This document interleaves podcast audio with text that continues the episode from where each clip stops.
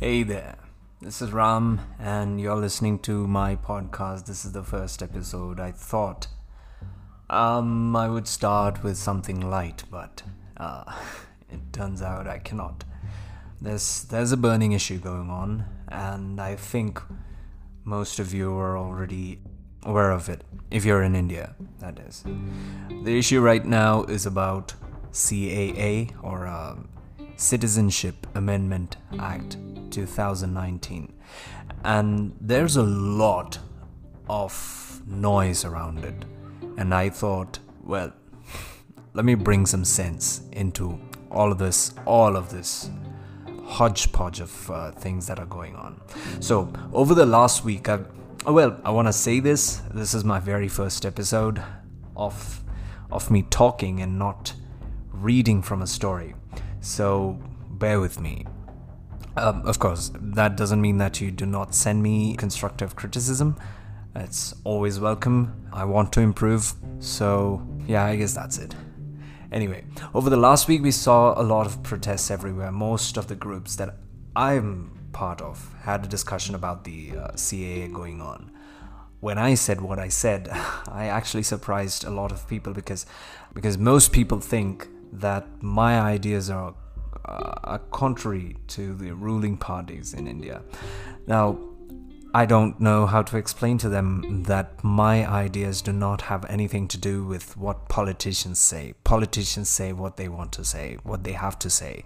It, it, it's their profession, right? My thoughts are about what I learn from what facts I see, right? Anyway, let me get to the point. It, this the Citizenship Amendment Act is not about throwing people out at all. The NRC is a different issue, and of course, like always, um, anybody is free to disagree. This is a free country. I'm a free man. You're a free person. Very likely a free person. So you're you're you're allowed to disagree. But this is what I see in the Citizenship Amendment Act, and well, this is it. So, buckle up. this is an interesting ride. The first thing is who are the citizens of India? And this I'm going to talk from a really constitutional perspective. Now, to know what's going on, what, what the Constitution says about citizenship, because citizenship is something that I've taken for granted. Because I was born in India, I've not known any other country like I've known India, right? this is what I saw, this is my motherland, and I take my citizenship for granted. But when we talk about things like the Citizenship Amendment Act and all of the clutter that is that's surrounding it, uh, we really need to establish what a citizen of India means. And to that, I felt the Constitution was the best place to get that information. And so I downloaded a copy of the Constitution of India. I got it from from from the uh, website of the legislative department of the Ministry of Law. Now, if you would like, go ahead and download it. The link is on my blog on this on the post. Um, the post is called CAA is not about throwing people out. It's available on blog.ramiyer.me. So that's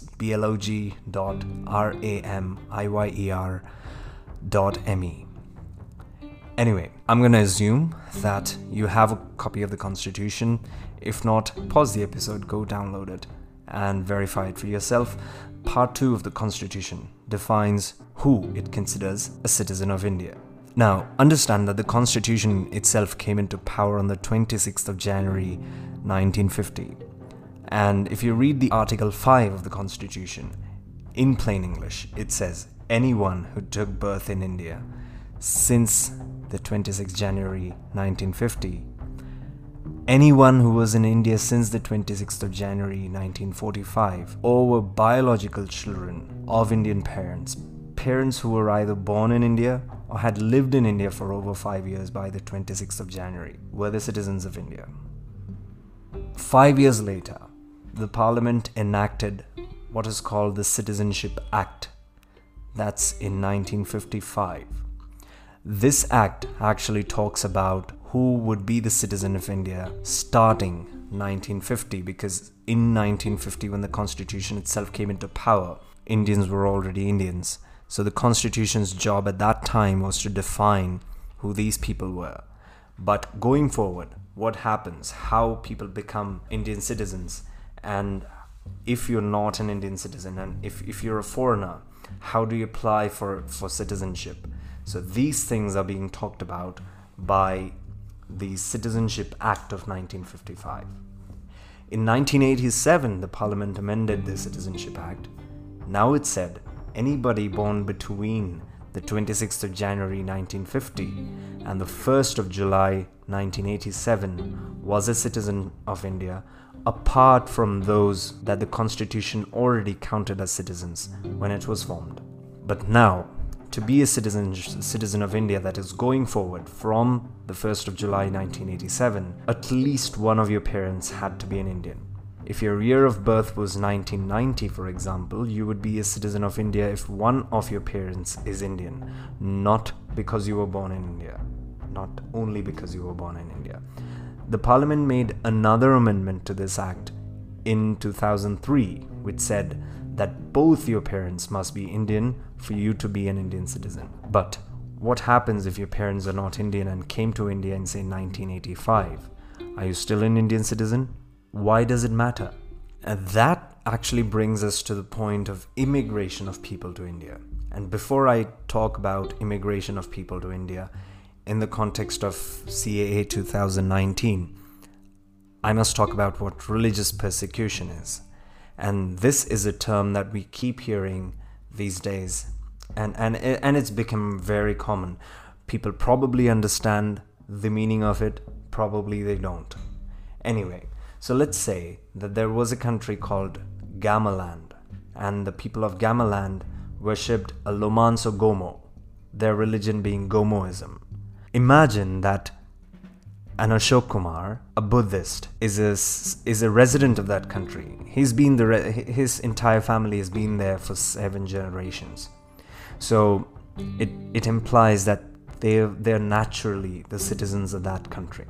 Now today, let's say that in in in Gamaland there is religious extremism, and the Gomos ill-treat Ashok Kumar and his family by say beating him up if, the, if, if he stepped out of the house or he went outside somewhere people just barge into his house and burn it down or something of that sort only because he's a buddhist not because he's done something wrong even if he did something wrong i don't think burning a house down is, a good punishment and i don't think it should be done by people but anyway the reason he's being beaten up is because he has his faith is different. This is an example of religious persecution. Now imagine that Ashok Kumar um, managed to escape the country and come to India. Now he's an immigrant, and there are two kinds of immigrant. The first is a legal immigrant. For example, if I went to, say, Greece with a passport and a visa, which means I'm going there with the permission of that country, I am a legal immigrant let, us say that Greece says you can, you can come to uh, Greece and be here for three weeks. If I go there and remain for two weeks, I'm a legal immigrant to Greece. And then I come back within two weeks, I come back being a legal immigrant.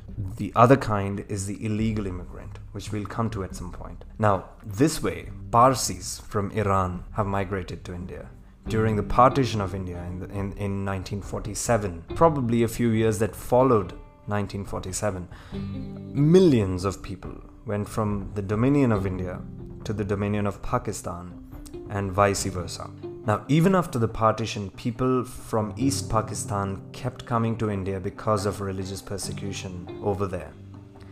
Thousands of Sri Lankan Tamils have come to India. Tibetans have come to India. In fact, Dalai Lama the Dalai Lama, lives in India. Similarly, Rohingyas from Myanmar came to India. And, and this is recent, I, I think it was 2015. People from Afghanistan have also at some point come to India to escape religious persecution there. Now, according to the 2001 census, most migration to India took place from Bangladesh and Pakistan. Remember, this does not say Muslims alone migrated from there. and this is an important point to note. These immigrants could be Hindus, Sikhs, or anyone, including Muslims. Now, these people who came to India are immigrants. The Citizenship Act defines an illegal immigrant. That's uh, 1B of the Citizenship Act. It says illegal immigrant means a foreigner who has entered into India without a without uh, one without a valid passport or other travel documents and such other document or authority as may have as may be prescribed by or under any law in that behalf. Or two with a valid passport and other travel documents and such other documents or authority as may be prescribed by or under any law in that behalf but remains therein beyond the permitted period of time. In simple English, this means someone who does not have the travel documents, such as a visa, or has the tra- travel documents but, but has stayed beyond the period specified in the document. The takeaway so far should be that immigrants do not automatically become citizens. They must apply for citizenship, which gets approved, and then they become a citizen. And so it, it, it naturally follows that those with valid documents will be able to apply for citizenship without much trouble. For illegal immigrants, it'd be difficult. Everything so far is fine. What follows is where the issue is. Now, what does the Citizenship Amendment Act of 2019 do? Until this point, irrespective of the religion or the country of origin, if anyone came to India without proper documents, was an illegal immigrant. Point number one. Those with proper documents, if they wanted to become Indian, would have to stay in India for 11 years and then apply for citizenship. Now, what has happened to illegal immigrants for so uh, for so long is out of scope of you know this episode basically. We're not going there yet, okay? Now, the Citizenship Amendment Act of 2019 changes this. It says it does not matter how someone came to India from these three countries. I'll, I'll, mention those countries. But if they came in before the 31st of December from either Bangladesh, Pakistan, or Afghanistan, and they belong to either of the six communities, which is Hindu, Sikh, Buddhist, Jain, Christian, or Parsi, they can get citizenship. In other words, if you came in from one of these three countries and you belong to one of these uh, six communities and you've come five years ago, you can apply for citizenship. Again, you do not automatically become citizens. You still have to apply, you still have to establish that you came in before the 31st of December 2014, and you have to establish that you have come from one of these three countries. Also, going forward, immigrants belonging to these six communities, coming from these three countries, will have to reside in India for five years as opposed to 11 before applying for citizenship. Now, most people take this as the, as the trigger, but do not jump yet. There's a lot to it. Okay. Um, the next thing that the protesters and the TV debates keep mentioning is Article 14. Article 14 talks about equality before law. It says, The state shall not deny to any person equality before the law or the equal protection of the laws within the territory of India. Now, they say, they, they quote this and they say, why not include Myanmar and Sri Lanka given that Rohingya Muslims from Myanmar and uh, the Sri Lankan Tamils are both minorities in their respective nations and they have all been re- uh, religiously persecuted. Is this not discrimination? Now, this has got nothing to do with the constitution. The parliament should answer its people, but this in itself is not against the constitution. This is instead what they say a matter of policy, not a matter of law. Feel free to verify this against your copy of the Constitution. Article 14 actually provides for what is known as reasonable classification. If I had to say this, this, this in plain English, something of this sort. Say, religious minorities from Pakistan, Bangladesh, and Afghanistan belonging to either Hindu, Christian, Sikh, Jain, Buddhist, and Parsi communities. This is a specific class of people. And also, what is important is that this in itself is not meant to divide the subjects of legislation, that is, that is the current Indian citizens, into separate classes. Why? Because this does not talk about us in the first place. This talks about specific religious minorities from these three specific countries.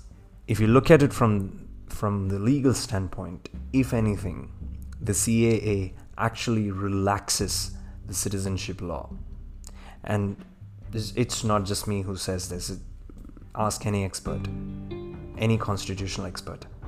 They will tell you that the CAA actually relaxes the citizenship law. In reality, it says, and this is the most misunderstood point everybody thinks that it excludes Muslims from citizenship. It's not so.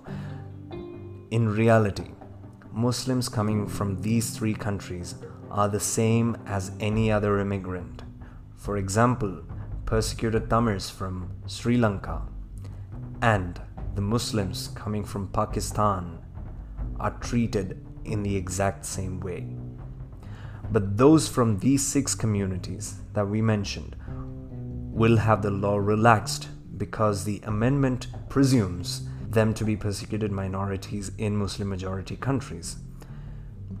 And where do you find this? You find this in the parliamentary debates. Is it okay to presume that people from these communities in these countries are religiously persecuted? Legally, yes. Constitutionally, yes. But now, if you're among those that ask if the government can do this, people say, how can a government do this? Who gave the government the power? That's Article 11 of the Constitution. It's, it, it allows the parliament to regulate the right to citizenship by law. And I quote Nothing in the foregoing provisions of this part shall derogate the power of the parliament to make any provision with respect to the acquisition or termination of citizenship and all other matters relating to citizenship. Plain English. The Parliament has all the rights to decide the right of citizenship by amending the Constitution. This gives the right to the legislative body to bring in acts such as that of 1955 and the amendments to it, such as those in 1987, 2003, and the current one, 2019. Now, at this point, it does not look like the immigrants have to establish religious persecution, and that's another important point to note.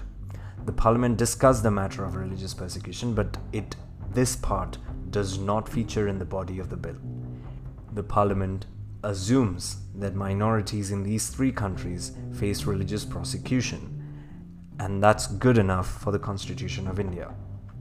Now, given that Article 14 presumes validity, if I were a Hindu in Pakistan who wants to come to India, those opposing my citizenship have to prove that I did not face religious persecution, but I'm coming to India because, say, I love the pollution in New Delhi. Whether leaving it that way is right or wrong is not a matter of constitution, it's a matter of policy. This debate will have to be taken as a matter of policy. Because by nature of our law, the accused does not have to prove innocence, but the accuser has to prove guilt of the accused.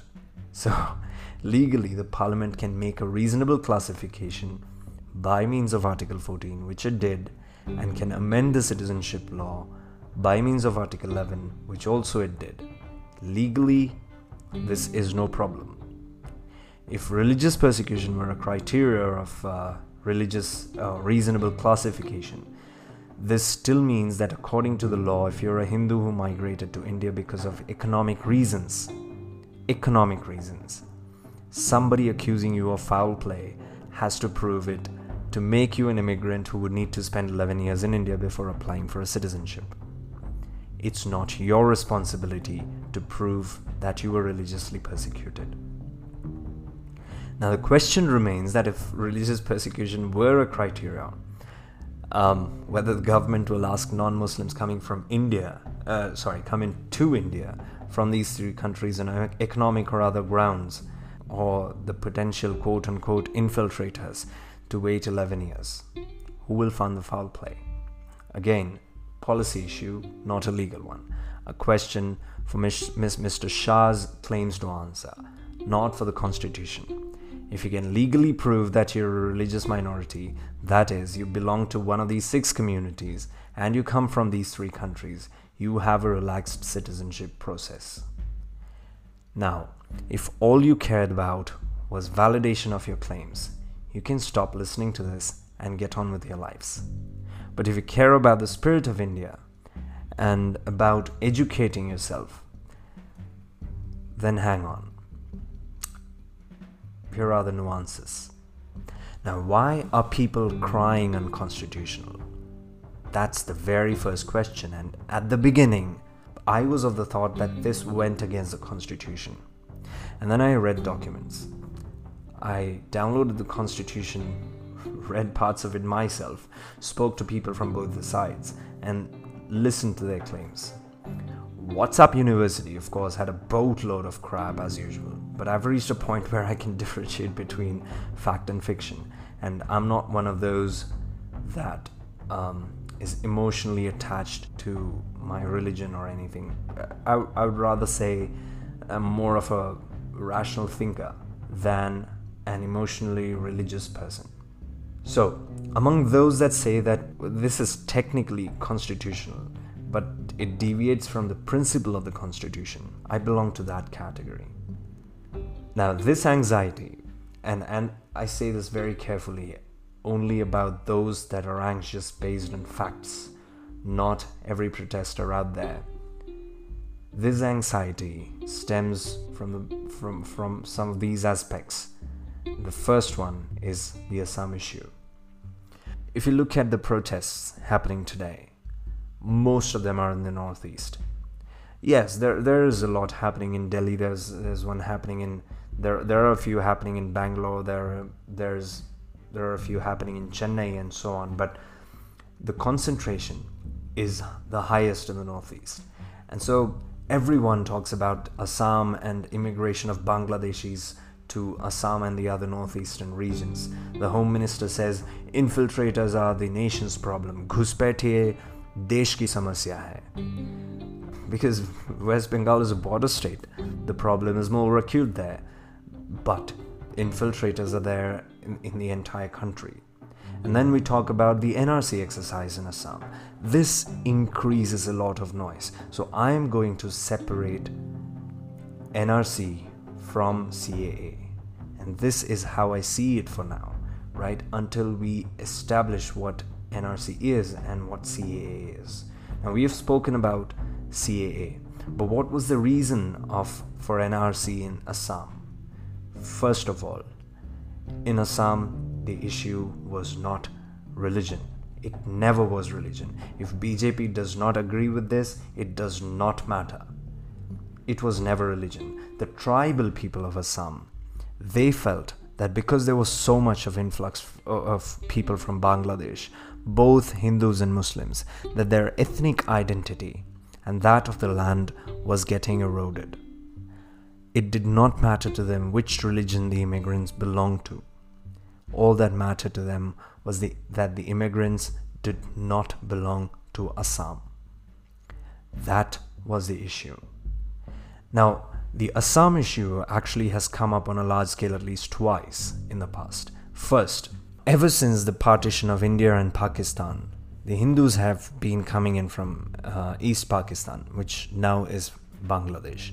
These immigrants came into West Bengal, Tripura, Meghalaya, and Assam. Now, Assam had a problem that these immigrants were diluting the ethnicity of people. Even though the border share between Bangladesh and Assam is the smallest among the four states that I mentioned.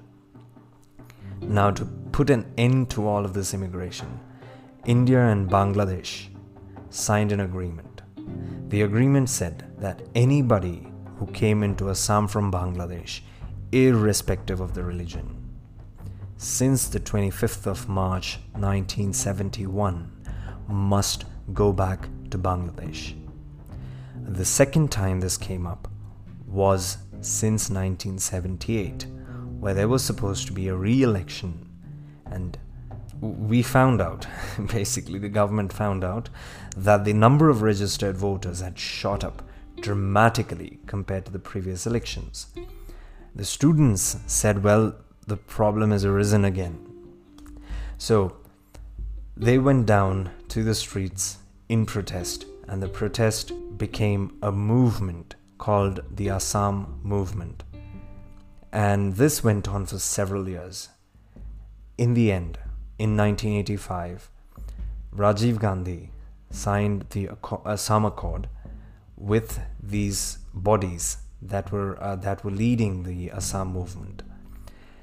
And in that accord, it was de- de- declared that those who came into Assam after the 24th of March 1971 were illegal immigrants.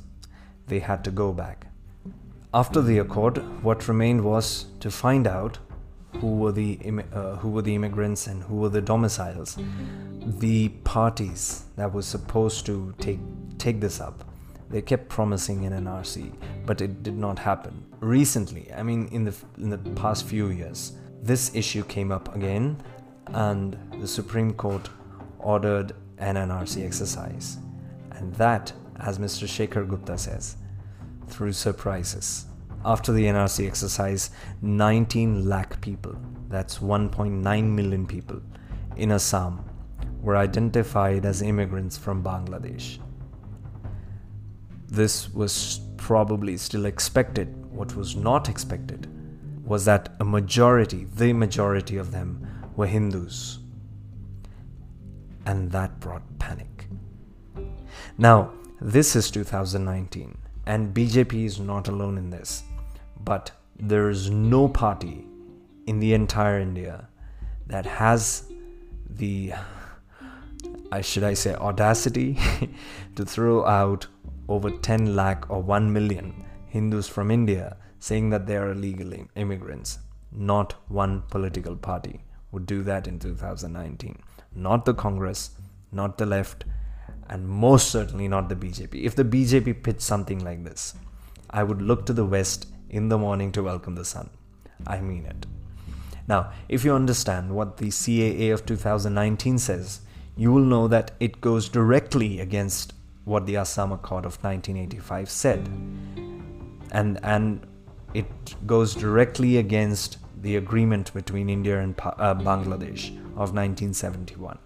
So, in a sense, it kills the purpose of the Assam movement. And it also renders all of the efforts of the government and the 1,200 crore rupees, that is 12 billion rupees, spent in the NRC exercise wasted. Wasted. The CAA was supposed to handle this issue like a hot knife on butter, but it ended up being a pneumatic drill, you know, jackhammer on granite. Again, do not jump, not your trigger. Now, what happens if I cannot prove my citizenship? Let's say that I'm outside of Assam and I cannot prove my citizenship. At this point, the answer to this question is unknown. All we can do is look at Assam and see what's happening and speculate. This is probably what would happen now to us. But the government keeps saying that the NRC exercise in Assam was entirely different and that will not be replicated um, in the rest of India. But there will be an NRC process uh, in India. So far, it's not spoken about officially spoken about the criteria on which um, the NRC exercise would be run, and we would need to wait. But in the meanwhile, let's address a few of the claims that these these politicians keep making. First thing, are people coming from Bangladesh? And this is this is something that that's pick up picked up real good traction because everybody thinks that people are coming down to India from Bangladesh, and I would be surprised if I'm proven wrong because you know, I'm, I'm talking on basis of data. Look, there are two reasons people come from Bangladesh to India. People have been coming from Bangladesh to India over the past seven decades. One, religious persecution. Two, economy. Ask anybody who came to India from Bangladesh with an idea to settle here, not, not people who came here to visit, people who came in with the idea to settle in India, they will tell you one of these two reasons. Now, the Home Minister says Bangladesh is a theocratic Islamic state, and he implies, you know, that as a state it does not respect other religions. He says that Hindus suffer torture in Bangladesh. If somebody said this about Pakistan, I will accept it without second thought. I'm not saying that all Pakistanis are bad. I'm, I'm just saying that as a state, Pakistan is capable of doing it. But Bangladesh, he said he read the constitution of Bangladesh. But I think, I think he missed to read the preamble of the constitution of Bangladesh. And I quote, pledging that the high ideals of nationalism, socialism, democracy, and secularism, which inspired our heroic people to dedicate themselves to and our brave martyrs to sacrifice their lives in the national liberation struggle, shall be the fundamental principles of the Constitution. Did you hear secularism? Bangladesh in 1971 declared itself a secular socialist democratic republic. India added the word secular and socialist to the preamble in 1976 through the 42nd Amendment. Now, to get this straight, Islam is the state religion of Bangladesh, but it's also a secular state that treats other religions as equal. Now, yes, yes, there has been martial law in Bangladesh for some time, and during that time, Bangladesh was Islamized. But recently, their Supreme Court declared all the laws passed under the martial law as void. It upheld what the Constitution said and it also prohibited the use of Sharia law. Now, that makes Bangladesh a not a theocratic state. If, if, we, if we say that a state that enshrines secularism in the constitution does not make them secular, we should perhaps look in the mirror before making these accusations. The second is economic refuge. India was once way better off than Bangladesh, but in 2019, Bangladesh is either equal or better than India in, in, a, in a good number of economic indicators, and this data is from the print. Now, we are, as in we, India, are at 4.5% GDP growth rate. Bangladesh is at 8.1. India is slightly, that's about 17% higher in per, per capita GDP. But Bangladesh's per capita income is 60% higher than Assam and almost the same as West Bengal. Bangladesh's female labor participation is 33%. India's is 27.2%. Certainly, women from Bangladesh are not dying to come to India for jobs. And, and, and this is another point for non Islamism because Bangladesh treats its women better than average Islamic states. And in the end, finally, the Global Hunger Index. India is at rank 102. Bangladesh is at 88. They are ahead of us by 14 positions. In other words, there may have been Bangladeshis coming in in the past, but India is not attractive to them anymore. Anyway, this was mainly to call out Mr. Amit Shah for his statements on, on our friend nation. If you think I'm putting down putting India down, you're part of the problem. You're not facilitating diagnosis. It's important to note, look, these things are statistics. It's not about putting one country down and taking the other up and saying one is better than the other. No, that's not the point. The point is that people from Bangladesh hardly have a reason to come to India. And that's the point of focus in this context. Now, the second question Are Muslims persecuted in Pakistan? Understand that Islam has different sects. Pakistan is you know, based on the ideology of the Sunni sect of Islam. Now, understanding the intricacies of Islam is, is beyond me. Um, but, but the fact is that the state in general cares little about the non Sunni Muslims, Shias, Ahmadiyas.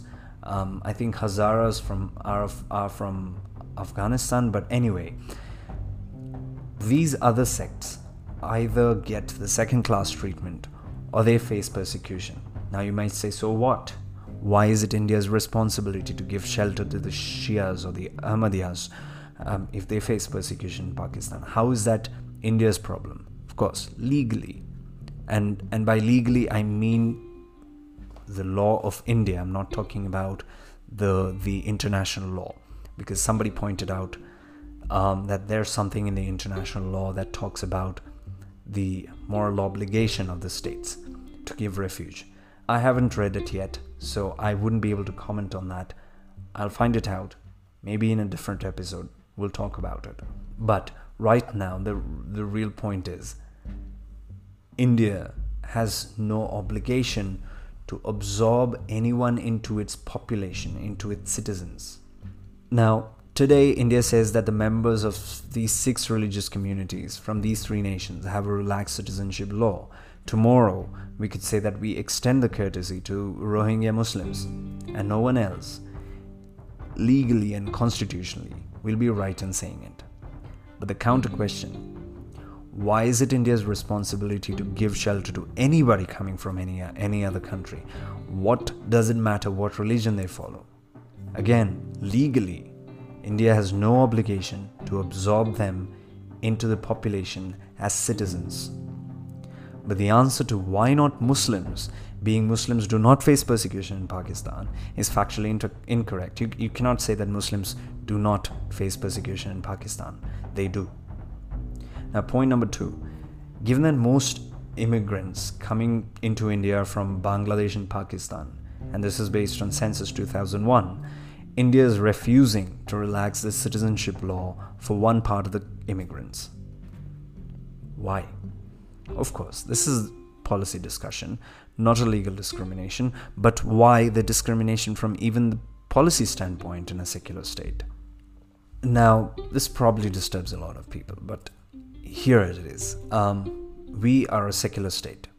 The right wingists, the um, I don't know, the, the, the non secular uh, Hindutva uh, protecting people. I, I, I, don't I don't know what, what term to use for them, but they do not like the term secular. But that's not my problem. We are a secular state. The constitution says it. That's how we were formed. India has no state religion. India was not formed by the partition, Pakistan was. And if anyone told you otherwise, they're wrong.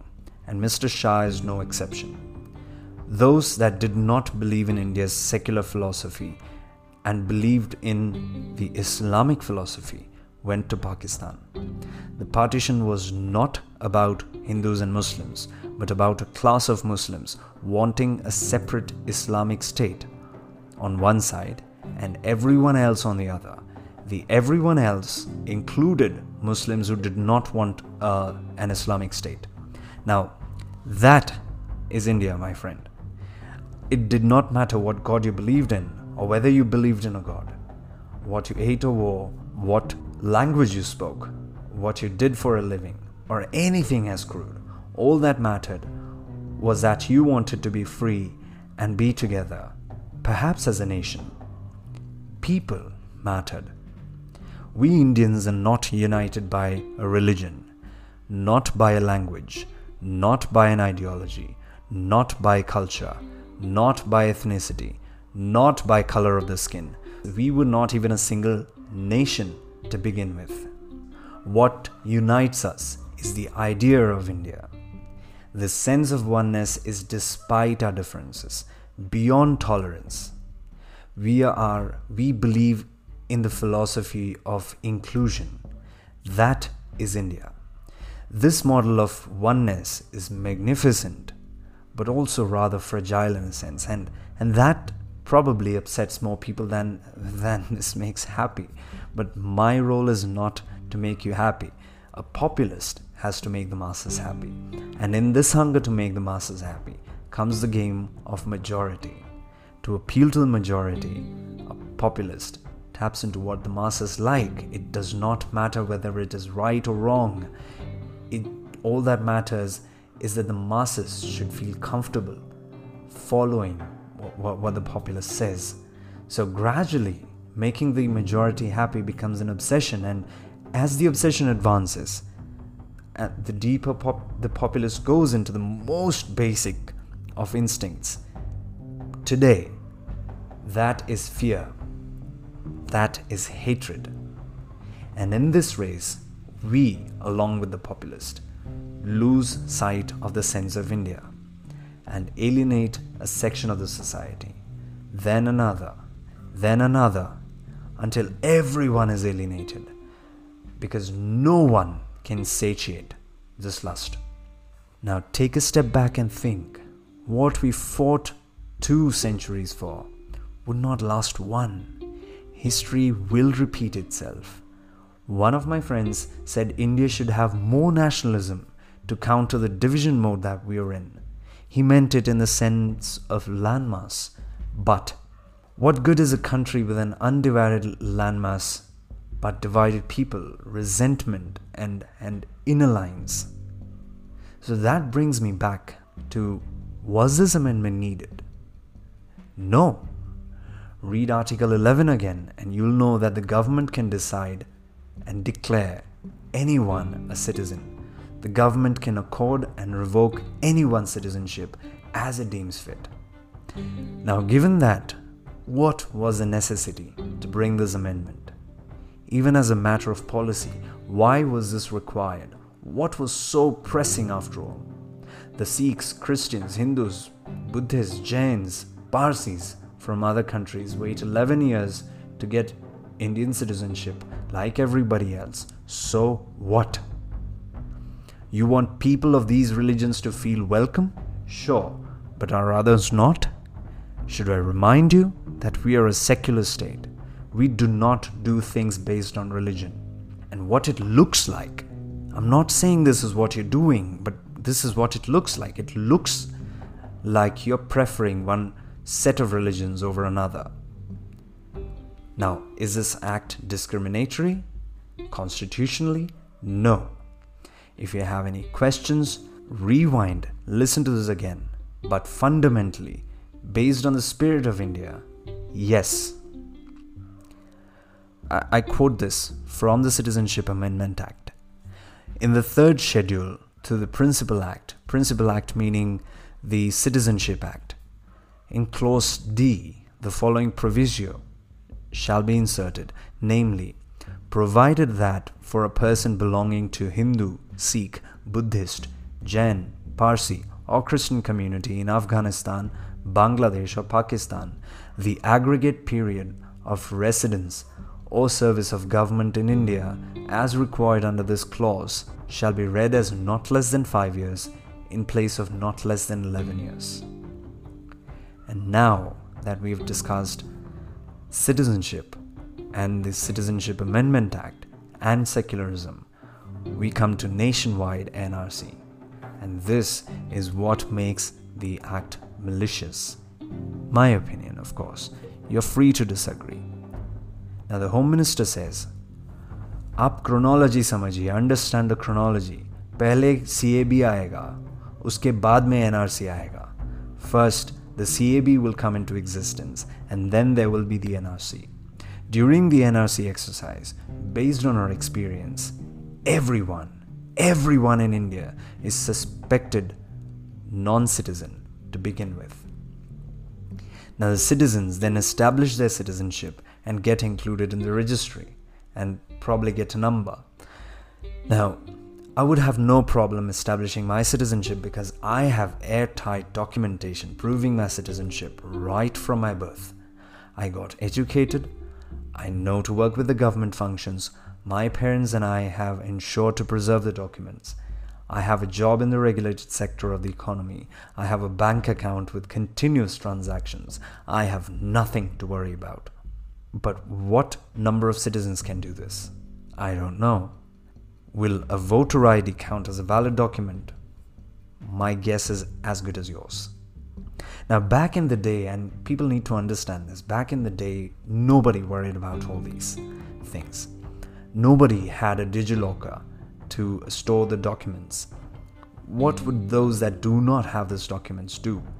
For example, the, the only two documents that my mother has to prove her citizenship are the voter ID and the family card. Now, if you say that voter ID, will the voter ID be accepted? Because remember what, what happened in 1978 in Assam was that the number of voter reg- registered voters had shot up and they could not take voter ID as a document for NRC. Of course, this is the rest of India. Probably um, voter ID could be accepted, but I'm not sure. If the voter ID is not accepted, the document that my mother can use is is is the family card. If they say, well, family card cannot be accepted, then she has no document to prove her citizenship. All she can do is prove prove that she's the wife of my father, and my father has all the all the necessary documentation to prove his citizenship. So that's not an issue. Now, this way she is a citizen, but what about others? My mother went to school, got educated, and still this is the situation. What about the uneducated or the illiterate? Perhaps they have the documents, maybe not Maybe the, the documents they have will be accepted, maybe not. All that we say with respect to the NRC will, will be mere speculation. The government has not shared any official word on the exercise. Now, everyone says do not look at the CR, uh, CAA with the NRC. They are, the, they are two separate things. But I cannot help but look at them together because Mr. Shah said the latter, that's NRC, will follow CAA and, and that the goal is to expel these intruders from the country. Should I read between the lines along with the current narratives? No? Alright, so the amendment, if married to the NRC, goes against the spirit of the Constitution of India, not the Constitution itself. This is beyond technicalities. Now, do I support the NRC? Not at this time. Does it mean I'm in favor of illegal immig- immigrants? No, I'm not in favor of anything illegal. Look, the NRC exercise is expensive. 12 billion rupees is not a small amount for a state. And to find what? Uh, 1.9 million immigrants, 6% of the population of Assam. Now, this is a small state. It has 3.09 crore people, or 30 million people. The expense if this NRC exercise is carried carried out across India, that would be 52,000 crore rupees. And, and of course, this is by simple arithmetic. I, I have not accounted for the speed of the process and the inflation and operational difficulties and the challenges and those things. I mean, but in general, that gives us an idea about how much of money would be spent on this exercise. Now, can we afford it financially, especially at this time? Is this the most pressing issue in 2019 20? No. No. Second, do we go tracking down every illegal immigrant and throw them into detention centers? Okay, let's assume that we do it. In Assam, the NRC identified 6% of those that were evaluated as illegal immigrants. Assam is a border state. So, say the rest of India, we find 3% as illegal immigrants. That makes it 4 crore people, 40 million people.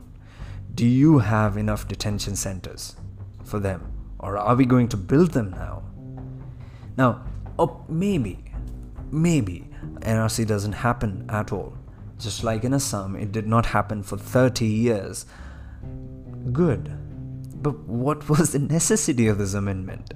Now, when I spoke, uh, one of my friends actually said, Well, I want the persecuted min- minorities to enter, and, and I want to have a list of Indian citizens also. Give me a solution. Persecuted minorities can still enter, even without the amendment. Why do you want to make immigrants citizens? I don't see much sense in it. I mean, okay, make them, let them be immigrants, let them be here for 11 years, and then they apply for citizenship, prove that they've been here for 11 years and they want to become citizens of India and they become citizens of India. whether they were persecuted or not. Okay, let's say they were persecuted. They belong to a different country. Why do you want to make them all citizens? I'm, I'm not saying that citizenship is bad, but I'm saying what is the necessity to bring this law that says that you guys you guys just have to say, stay here for five years and you become citizens of India, while the other guys, everybody else, has to stay 11 years. I mean, it does not really make sense to me. Nothing that I've heard as, as justification for this, for making these people citizens of India. It's all been bleak. There, there's no strong argument to support it.